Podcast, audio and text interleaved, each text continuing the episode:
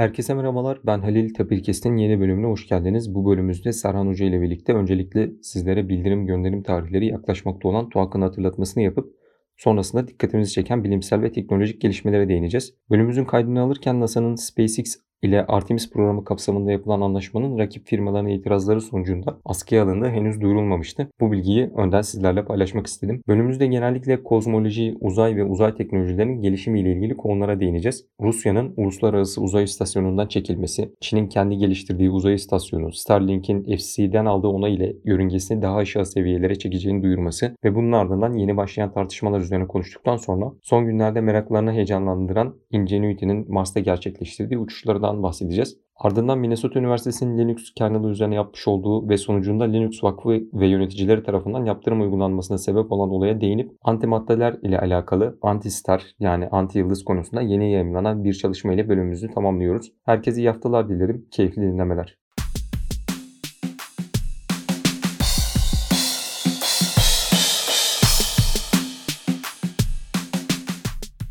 Hocam hoş geldiniz. Hoş bulduk Halil. Tapırkeş'in bu bölümünü öncelikle T U A C'ın hatırlatmasıyla başlamak istiyorum. T U A C, İngilizce ismiyle The Undergraduate Academic Conference, I E E E Türkiye Şubesi tarafından I E E E Türkiye Mesleki Gelişim ve Eğitimsel Etkinlikler Koordinatörlüğü tarafından düzenlenen ve sadece lisans öğrencilerinin katılabileceği bir konferans, akademik konferans. Amaçlarını daha önce zaten T U A C'ın kendi bölümünde konuşmuştuk. Neler amaçlandığını ve nasıl faydaları olacağını. Burada hatırlatmak istediğim şey T U A C'ın deadline'ı yaklaşıyor. on altı Mayıs'ta abstrakt gönderimi e, kapanacak. E, TrackShare'de önceki bölümde konuştuğumuz gibi zaman ayarlı olduğu için TrackShare'in zamanı kontrol edilip on altı Mayıs'ta bir aksama olmaması için hatta en az iki üç gün öncesinden abstraktların gönderilmesi iyi olur diye düşünüyorum. Hocam sizin de eklemek istediğiniz şeyler var ise T U A C ile ilgili e, bunları duymak isteriz. Teşekkür ederim Halil. Zaten sen gerektiğini söyledin. Ben de ufak bir hatırlatma yapayım. T U A C dediğiniz gibi akademik konferans ancak I E E E Türkiye ve I E E E Global'in sponsoru olduğu önemli bir konferans. Burada edinilecek deneyimlerin gerçekten lisans seviyesinde çok kıymetli olduğunu daha önce de belirtmiştik. Arkadaşlarımızın özellikle senior level'da dördüncü sınıftaki arkadaşlarımızın özellikle mutlak surette deneyimlemesi gerektiğini düşündüğümüz bir konferans. O yüzden dediğin gibi terminlere, bitiş tarihlerine özen gösterilirse güzel bir etkinlikte faydaları olacağını düşünüyorum. Bilimsel ve teknolojik gelişmeler kısmında aslında sanırım uzay, kozmoloji ve uzayda kullanılan teknolojiler hakkında konuşacağız ağırlıkla. Öncelikle uzayla ilgili örneğin Rusya I S S'ten desteğini çekti. Çin Amerika'nın engellemelerinden dolayı zaten uluslararası uzay istasyonuna erişemiyordu.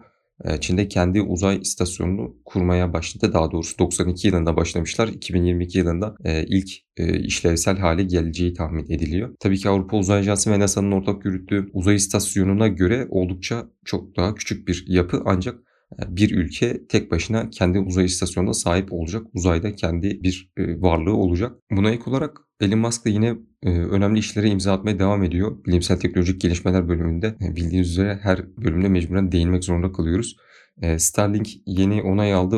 Yörüngesini daha aşağı seviyelere çekiyor.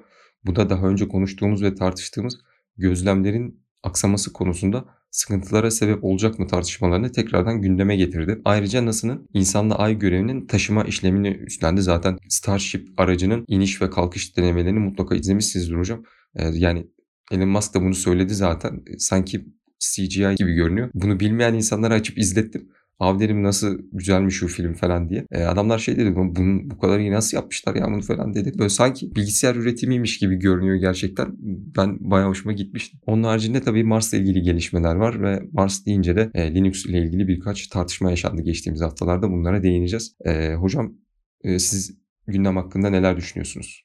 Şimdi Halil aslında çok güzel içerikler belirlemişsiniz. Zira bizim de yakın zamanda Milli Uzay Programımız açıklandı. Oradaki gelişmeleri de sürekli takip etmeye çalışıyoruz. Bunlarla alakalı gelişmeler, ilerlemeler inşallah yakında bizlere sunulduğu takdirde bizler onları da burada konu etmek çok isteriz.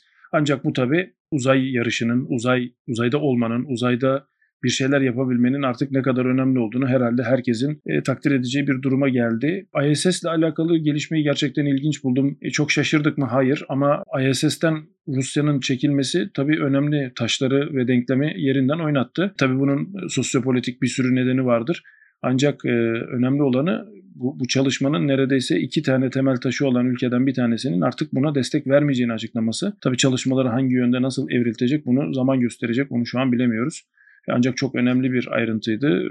Gelişmeleri ben de merakla takip ediyorum. Tabii ki Çin'in kendi uzay istasyonu, bu artık zaten bizim de milli uzay programıyla böyle bir başlangıç adımını attığımız konunun aslında meyvelerin ortaya çıktığı yer diye düşünüyorum. Onların başardığı şeyler arasında zaten çok yakın zamanda Ay'ın yüzeyine bayrak diken ikinci ülke olması da zaten bunu gösteriyor. Kendi yaptıkları çalışmalar zaten bunu gösteriyor. Başka mecralarda yaptığı çalışmalar, ama başlı başına senin de girişte söylediğin gibi bir ülkenin tek başına bir uzay istasyonu, boyutu ne olursa olsun, oradaki mevcudiyeti herhalde büyük oyunu değiştirecek diye düşünüyorum. Starlink'le alakalı, daha doğrusu Elon Musk'ın girişimleriyle alakalı da E, severek izliyoruz, merakla bekliyoruz. Ancak e, senin de söylediğin gibi Starlink'in F C C tarafından yörüngesinin aşağı doğru e, yaklaşık beş yüz yetmiş kilometre diye hatırlıyorum. E, aşağı doğru indirilmesinin, daha önce de yine sen söylemiştin, konuştuğumuz üzere gökyüzü gözlemlerinin kalitesini düşüreceğiyle alakalı ilginç bir tartışma var. Orada çok da ilginç aslında bir araştırma konusu da gündeme geliyor. Çünkü her ne kadar Elon Musk yeni bir boya maddesiyle bu yansıtıcılık özelliğini bir şekilde bertaraf edeceğini ve kalitenin artırılacağını söylese de orada çok ilginç şöyle bir bilgi paylaşıldı. Belki dikkatlerden kaçmıştır. Starlink'in bu uluslararası, hatta bazen işte Amerikalılar kendileri ulusal dedikleri için onu da Amerika'ya söyleyelim. Amerika'nın kendi ulusal gözlem evlerinde G P S vasıtasıyla senkronize olacağını ve dolayısıyla hangi uydunun nerede, ne zaman, ne kadar hızla, nasıl bir açıyla geçileceğinin önceden bilineceği söyleniyor. Bu tabii çeşitli işaret işleme algoritmaları kullanılarak e, uzun kayıt dediğimiz işte e, exposure'ı düzgün ayarlanırsa çok büyük sorun olmayacağı söyleniyor. Ancak bunu tabii tersini söyleyenler de var, ama e, çok basit itiraz edenler, amatör olarak kendi kamerasıyla işte uzun kayıt alıp e, gökyüzünü çekmekte olan insanlar olacak. Çünkü onlar bu şebekeye haliyle dahil olamayacaklar tahmin ediyorum. Olacaklarsa da işaret işlem algoritmaları geliştirmek zorundalar. Hani konunun bizimle de ilgili böyle bir kısmı olması gerçekten ilgi çekici, ama tabii ki oldukça hırslı projeler bunlar. İnterneti neredeyse her yere ve Amerikan kaynaklarını takip ettiğimizde tabii onların çok sevdiği o özgürlük sözcüğünü de görüyorsunuz. Yani Starlink üzerinden internete çıktığınızda hiçbir kısıtlamaya maruz kalmayacaksınız şeklinde böyle bir uyarıları da var. E, bu da tabii ilginç bir yan not Halil. E, şimdilik bu kadar söyleyebiliyorum. Eğer atladığım bir şey varsa sen de devam edebilirsin. Çin'in kendi uzay istasyonunu kurması konusunda siz de bahsettiniz. Çin'in aslında farklı pek çok çalışmalar daha var. Zaten Mars'a araç gönderdiler. E, dediğiniz gibi Ay'a indiler. Hubble uzay teleskobundan daha büyük bir uzay teleskopları var. Hani sanırım bunu e, kendileri reklamını pek iyi yapmadığı için farkında değiliz. Yani Amerika kadar reklamda iyi değiller sanırım. Ancak e, bu uzay istasyonu konusunu araştırırken Çin'in pek çok e, çalışmasının olduğunu gördük. Zaten Muhammed El Aydın Hoca, Ali Hoca ve sizinle ileride e, dinleyicilerimizle paylaşacağımız bölümde de bu teknoloji savaşlarına değiniyorduk ve o teknoloji savaşlarında Çin-Amerika konusunda neler olacağından e, bahsedeceğiz. Özellikle bir şeye değinmek istiyorum. Starlink şu an e, denemelerine başladı hocam, kullanılıyor diye biliyorum. Antenlerin uyduyu takip ettiği elektromekanik bir sistemleri var.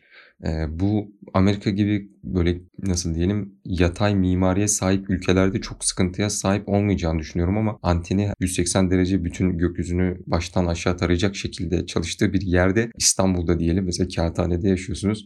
E, sadece günün üçte birinde belki internete sahip olabilirsiniz. Hani e, bu gibi yerel şeyleri de dikkate almak gerekiyor diye düşünüyorum. Çünkü binayı geçemez değil mi hocam? O binanın ya şeyine tabii uydu zaman işaretinin öyle bir özelliği var, ama tabii şu akla geliyor. Tahmin ediyorum böyle organizasyonu olan yerler içinde röle mekanizması kullanılabilir. Yani linkler vasıtasıyla, yani siz link vasıtasıyla oraya, orası Starlink'e bağlanabilir. Bu, bu mutlaka bu çözümleri vardır, ama dediğin gibi yani kişisel olarak kullanmak istediğinde, Türkiye'de de yaşanan o uydu anten kirliliği bir ara gündeme de gelmişti. Tahmin ediyorum benzer bir problem burada da yaşanacaktır, ama büyük çaplı internet erişim isteniyorsa e, yüksek olasılıkla röle sistemi ya da e, doğrudan bağlantı sistemi kullanılarak e, bunlar gerçekleştirecektir diye düşünüyorum. Olabilir hocam, yani yakında binaların çatısında Starlink antenlerini görmeye başlayacağız. Belki bir bina içinde tek link alınır, oradan dağıtılır diye düşünüyorum. Ancak ülkemizde bu da çeşitli sorunlara sebep oluyor, izin verilmeyebilir. Hocam şimdi Mars'la ilgili önemli gelişmelerde yaşadık. NASA Ingenuity helikopterini uçurdu. Dördüncüsü, dördüncü uçuş gerçekleşti diye biliyorum. E, dördüncü uçuşta oldukça ileri mesafelere gidip, yanlış olmasın yüz altmış metre civarı diye hatırlıyorum, beş metre yükseklikte e, hızlı bir seyahat gerçekleştirdi ve geri döndü, yerine yerleşti. Ayrıca daha önce zaten Perseverance podcast'inde konuştuğumuz oksijen üretim deneyinin ilk aşamalarında gerçekleşti ve oksijen üretimi Mars'ta gerçekleştirildi. E, bu konuya da şöyle tepkiler geliyor. E, malum biliyorsunuz Hindistan şu an Covid'den e, çok zorluk yaşıyor e, ve oksijen yetmiyor. İki ülkeyi karşılaştırırken Amerika Mars'ta oksijen üretirken Hindistan dünyada oksijen bulamıyor gibi e, böyle karşılaştırmalar yapılıyordu ve bu da önemli bir konuydu. Şu an bütün dünya Hindistan'a yardım etmeye çalışıyor. Tabii şöyle bir durum da var. Hindistan e, bundan iki üç ay önce yaklaşık hatırladığım kadarıyla Covid'e karşı bir zafer ilan etmişti ve kendilerinin bu işi çözdüğünü ilan etmişti. Sonrasında yaşadıkları o malum Hint bayramları gibi olaylar nedeniyle sanırım çok fazla yayıldı ve Hintlerde gelişen varyantında diğerlerine göre çok daha tehlikeli olduğu söyleniyor. Korona döneminde, pandemi döneminde bu kapanma sırasında mecburen değinmek gerekiyordu sanırım bu konuya. Bunu da eklemek istedim. Aslında söylediğine ek olarak şunu da söylemek lazım Halil. E, çok sıcak bir tartışma özellikle Ingenuity ve Perseverance ile alakalı e, Mars'tan toplanan taşların e, Carl Sagan'ın meşhur e, öngörüsüyle birlikte e, bulaş ihtimaline karşı nerede analiz edileceği söz konusu. Yani bu, bu, bu devirde gerçekten özellikle pandemi döneminde tartışmanın aslında gezegenler arası bir probleme de dönüştüğünü söylemekte fayda var. E artık insanlar bunları düşünüyorlar. Mars'tan gelecek nesnelerin işte toplanacak e, taşın topacın artık neyse insanlığa e, sorun yaratıp yaratmaması ya da orada herhangi bir mikroorganizmanın burada evrilip çok başka bir şeye yol açıp yol açmaması da düşünülüyor. E dediğin gibi yani pandemi konusu aslında küresel bir problem olmaktan ziyade belki yeni bir Latince sözcük bulunabilir. Yani güneş sistemi içerisindeki bir soruna e, atfedilen bir sözcükle artık ifade edilebilecek hale geldi diye düşünüyorum. Olabilir hocam. Tabii yani buradaki hastalıkların da oralara taşınması gibi bir durum da söz konusu sanırım. Yani Venüs'te fosfen gazı bulunmuştu. Orada yaşam olabileceği söyleniyordu. E, mesela oradaki canlılarla yani dünya dışı yaşamla etkileşimde gerçekten denildiği gibi ve daha önce filmlerde de çokça denildiği gibi e, oldukça dikkatli olunmak gerekiyor sanırım. Yani o her zaman gördüğümüz U F O'dan inen bir kişi ile, şahıs ile el sıkışmak pek mantıklı olmayabilir bizim için diyelim. E, hocam şimdi e, şu konuya da değinmek istiyorum. Ingenuity uçuşunu gerçekleştirdi dedik. Mars'ta dünya dışı bir gezegende ilk defa bir e, helikopter uçuşu gerçekleştirildi. Oldukça da başarılı görünüyor ve açıklanan bilgiler de bu şekilde. Perseverance podcast'inde de değinmiştik diye hatırlıyorum. Değinmediysek de şimdi değinmiş olalım. E, bu sistem Perseverance ve Ingenuity Linux tabanlı olarak çalışıyor ve e, Linux şu an e, açık kaynak kodlu yazılımların sanırım en temelinde yer alan ve bir açık kaynak dendiğinde herkesin aklına gelen ilk şey. Ancak Minnesota Üniversitesi bir e, neye diyelim e, fiyaskoya mı diyelim artık o, o şeye tam e, kelime bulamadım. E, bir şeye imza attı ve Linux kernel'ına çeşitli e, bug'ları, çeşitli hataları düzelttiğini söyleyerek yamalar göndermiş. Ancak bu yamalarda kendileri e, farklı açıklar yaratarak e, aslında bir açığı kapatıyormuş gibi görünüp kendi istedikleri başka bir açığı peçe ekleyerek bunu Linux kernel'ına commit etmişler. Bunun amacı bu açık kaynak kodlu yazılımların nasıl manipülasyona açık olduğunu göstermekmiş aslında. Ancak zaten ciddi bir yapısı olan Linux Foundation ve Linux'un kernel'ını yöneten kişiler tarafından haberlerinin olmayışı ve bilerek böyle bir açığın yaratılıp Linux hakkında tartışmalara sebep olacak olması büyük bir tepkiyle karşılandı. Bildiğim kadarıyla Minnesota Üniversitesi'ne bağlı bütün mail hesaplarından yani işte nasıl diyelim minnesota nokta edu diye bir mail adresi varsa artık Linux kernel'e herhangi bir patch gönderemiyorsunuz. Tabii sonrasında bu çalışmayı gerçekleştiren mühendisler, bilim insanları özür dilediler ve yayınlanan makaleyi withdraw ettiler yani geri çektiler bir mektupla. Linux tarafı bu özrü kabul etmediğini, Minnesota'nın hala yasaklı olduğunu duyurdu. Minnesota tekrardan bazı konulara açıklık getirmek için üçüncü bir mektup yayınladı. Tartışma halen devam ediyor. Amerika'daki üniversitelerde de bu başarımların oldukça etkili olduğunu biliyorum hocam. Orada çalışan akademisyenler için, araştırmacılar için. Sizin de Amerika deneyiminize dayanarak bu çalışmayı yapan insanların başına acaba Amerika'da ne gelecek ve Linux konusunda neler düşünüyorsunuz? Şimdi çok güzel bir konu Halil. Tabii aslında makalenin galiba yayınlandığı yerin de I E E E explore içerisinde olması da e, ilginç bir ayrıntı. Çünkü I E E E explore malum I E E E'nin kendi veri tabanı ve I E E E'nin Code of Ethics'i düşünüldüğünde burada yapılan şey böyle bir oksimoron bir duruma e, yol açıyor. Yani yapılan işte çalışmaların I E E E Code of Ethics'in tamamen dışında olup ama biz işte burada bir hatayı göstermek için bir soruna parmak basabilmek için bunu yaptı, yaptık demeleri. Tabii bu, bu bilim camiasında çok olan bir şey ama Burada benim dikkatimi çeken ve e, senin sorduğun soruya paralel belki de yanıtımı teşkil edecek şey şu. Bu bir şekilde ihlaller yapılıyor. Önemli olan burada Linux Vakfı'nın nasıl bu olay karşısında tarafını belli ettiği ve bunu ne kadar ısrarcı bir şekilde yaptığı. Yani sen kim olursan ol bir şekilde kuralları ihlal edersen bu kuralların ihlali karşılığında bir, bir takım yaptırımlara ne olursan ol, kim olursan ol, kurallar neyse tabii ki maruz kalacak olduğunu bilmem ve bunu herkesin gözü önünde gösterebilmek. Tahmin ediyorum buradaki en önemli bence çıkartılacak ders bu. Yani mühendislik etiği ya da işte bilim etiği, artık hangisini tercih ediyorsak, ihlal edilebilir mi? Edilebilir. Bunu bilmeden yapılırsa bunun tabii anlamı başkadır ama bilerek yapılması tabii çok daha başka bir şey. Bilerek yapıldığında ise bunun bir bedelinin olduğunu insanlara göstermek. Kim olursa olsun, yapan her nasıl yapıyorsa olsun, bu bir ihlalse bu ihlalin bir karşılığı olduğunu en sert şekilde, en dramatik şekilde, en ayakları yere basan şekilde savunan bir vakfın olması gerçekten önemli. Tabii Türkiye'deki bilim etiği de biliyorsun zamanında çokça tartışıldı. Hala da tartışılıyor. Maalesef bu konuda sicilimiz çok iyi değil. E, bunun bizlere örnek olmasını umuyorum. Bizim yaptığımız çalışmalarda, başta tabii kendim olmak üzere, e, bilim etiğine çok önem vermek gerekir. Burada yapılacak ihlallerin kim olursa olsun hiçbir ayrıcalık, imtiyaz tanınmadan ne gerekiyorsa karşılığının verilmesi gerektiğini düşünüyorum. O açıdan Linux'un, Linux Vakfı'nın ortaya koyduğu duruşu gerçekten tebrik ediyorum ben de. Ama bunun yanında tabii şunu da söylemek lazım.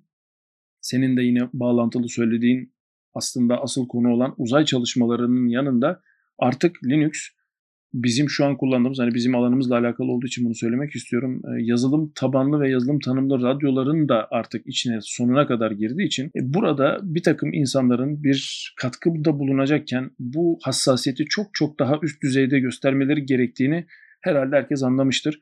Yani tahmin ediyorum Minnesota için de aynı şey söz konusu. Onlar da bunu iyi niyetle yaptıklarını iddia ediyorlar. Beyana itibar etmek zorundayız ama burada bunun farkında olmadan bu açığı kullanıp bir takım başka şeylere vesile olmak gerçekten çok kötü bir durum. O yüzden ben burada Linux Vakfı'nın duruşunu sonuna kadar destekliyorum.